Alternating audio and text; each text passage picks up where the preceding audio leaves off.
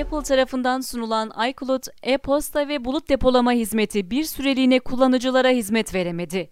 Toplamda 24 saatten uzun süre sorun nedeniyle kullanıcılar iCloud hesaplarına erişim sağlayamadı. Bununla birlikte yeni iPhone ya da iPad alan kullanıcılar da cihazlarının kurulumlarını tamamlamakta sorun yaşadı. Geçtiğimiz gün 12.45 itibariyle başlayan sorun bugün 00.35 itibariyle çözüme kavuşturuldu. Sorunun neden yaşandığına dair bir bilgi paylaşılmadı. Ancak kullanıcıların bir gün boyunca hizmet alamaması dikkat çekti.